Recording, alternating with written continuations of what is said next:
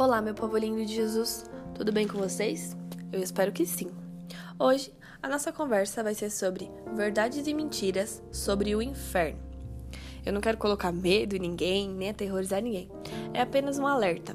Então, eu gostaria que você prestasse muito atenção, tá bom? O inferno não existe. Existem muitas pessoas que não creem no inferno. Tem um livro do Allan Kardec, Céu e Inferno, que diz o seguinte: Ora, o dogma da punição eterna é incompatível com o processo da alma, criando uma barreira intransponível para a regeneração da mesma. Ou seja, não tem como o inferno existir. Vai contra a evolução do ser humano, né?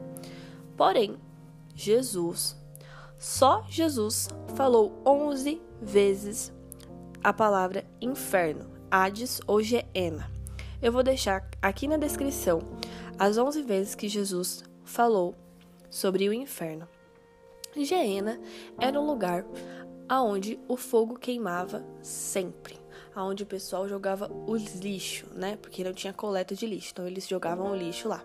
Isso na época dos reis de Israel. Por isso Jesus fez essa comparação. Existem muitas pessoas que também falam que Deus ele é amor e que Deus nunca, jamais criaria um lugar para as pessoas ficarem ali sofrendo eternamente. Só que na verdade, Deus, ele nos corrige. Aqui na Terra nós temos a oportunidade de mudarmos, evoluirmos, melhorarmos. Lá no inferno é um lugar de castigo. Se eu não aceito a correção do meu Pai, aqui, digo do meu Pai Celestial, de Deus, eu vou sofrer o castigo eterno, que é o inferno.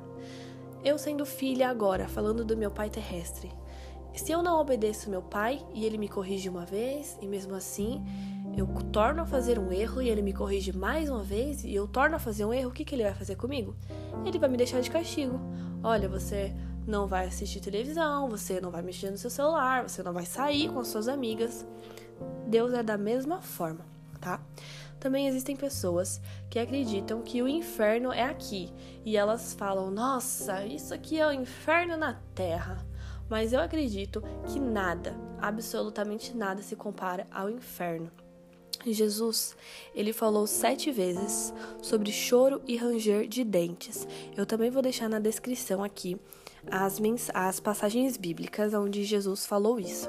Aqui na Terra, a gente tem prazeres maravilhosos, gente. A gente tem a oportunidade de ver um filho é, crescendo, se desenvolvendo, o nascimento de uma criança. A gente pode comer um açaí num dia de sol, a gente pode ir na praia e se divertir com amigos.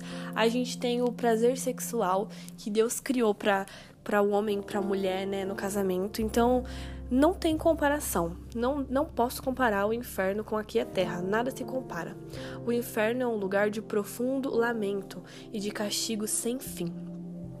Existe um grupo que crê que a pessoa vai no inferno, paga lá o tempo, fica lá um tempo, 10 anos, 50 anos, e depois ela evapora.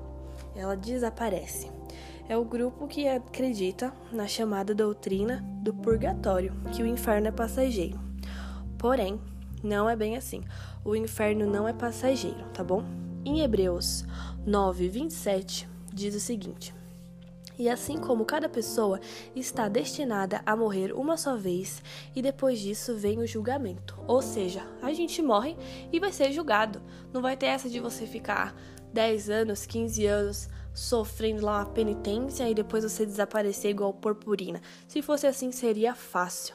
Na verdade, nós somos imortais. A gente não vai morrer nunca. Você é muito especial para Deus. Nós somos especiais e vamos viver para sempre. O inferno não é um lugar de curtição. Existem muitas pessoas que creem que o inferno é um lugar de alegria, né? Já ouviu alguém falar assim: ah, eu vou lá pro inferno, quando eu chegar lá, a gente vai ter muita bebedice, a gente vai beber bastante e vai fazer sexo adoidado e vai ser um putz, putz, putz. Já ouviu? Eu, particularmente, já ouvi pessoas falando isso. O inferno é um lugar sem graça demais. Você vai ficar ali descansando, descansando, como se fosse uma sala de espera sem fim com a musiquinha no fundo.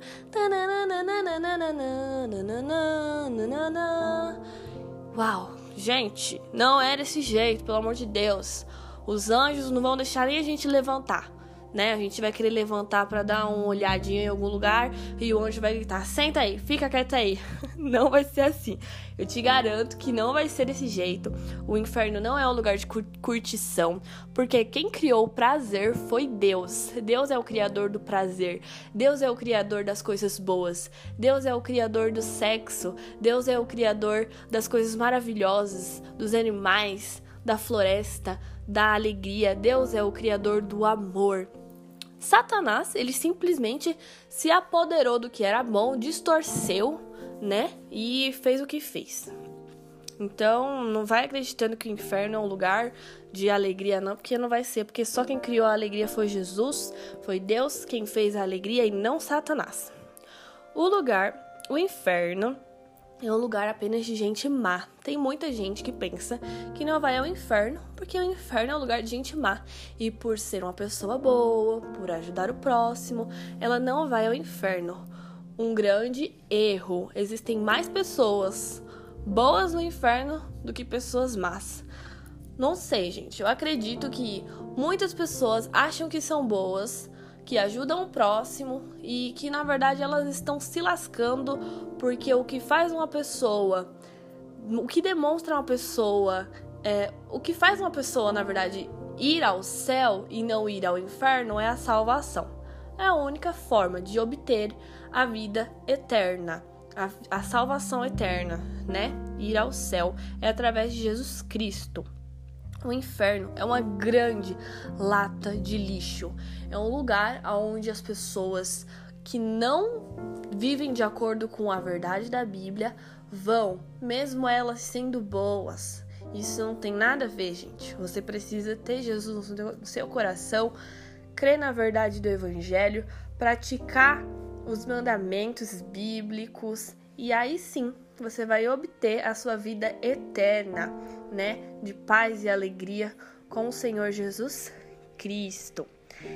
E é isso que eu gostaria de falar para vocês. O assunto é extenso, mas para não ficar muito longo, eu vou terminar por aqui. Se você gostou, compartilha com seus amigos. Fica com Deus. Um beijo. Tchau, tchau.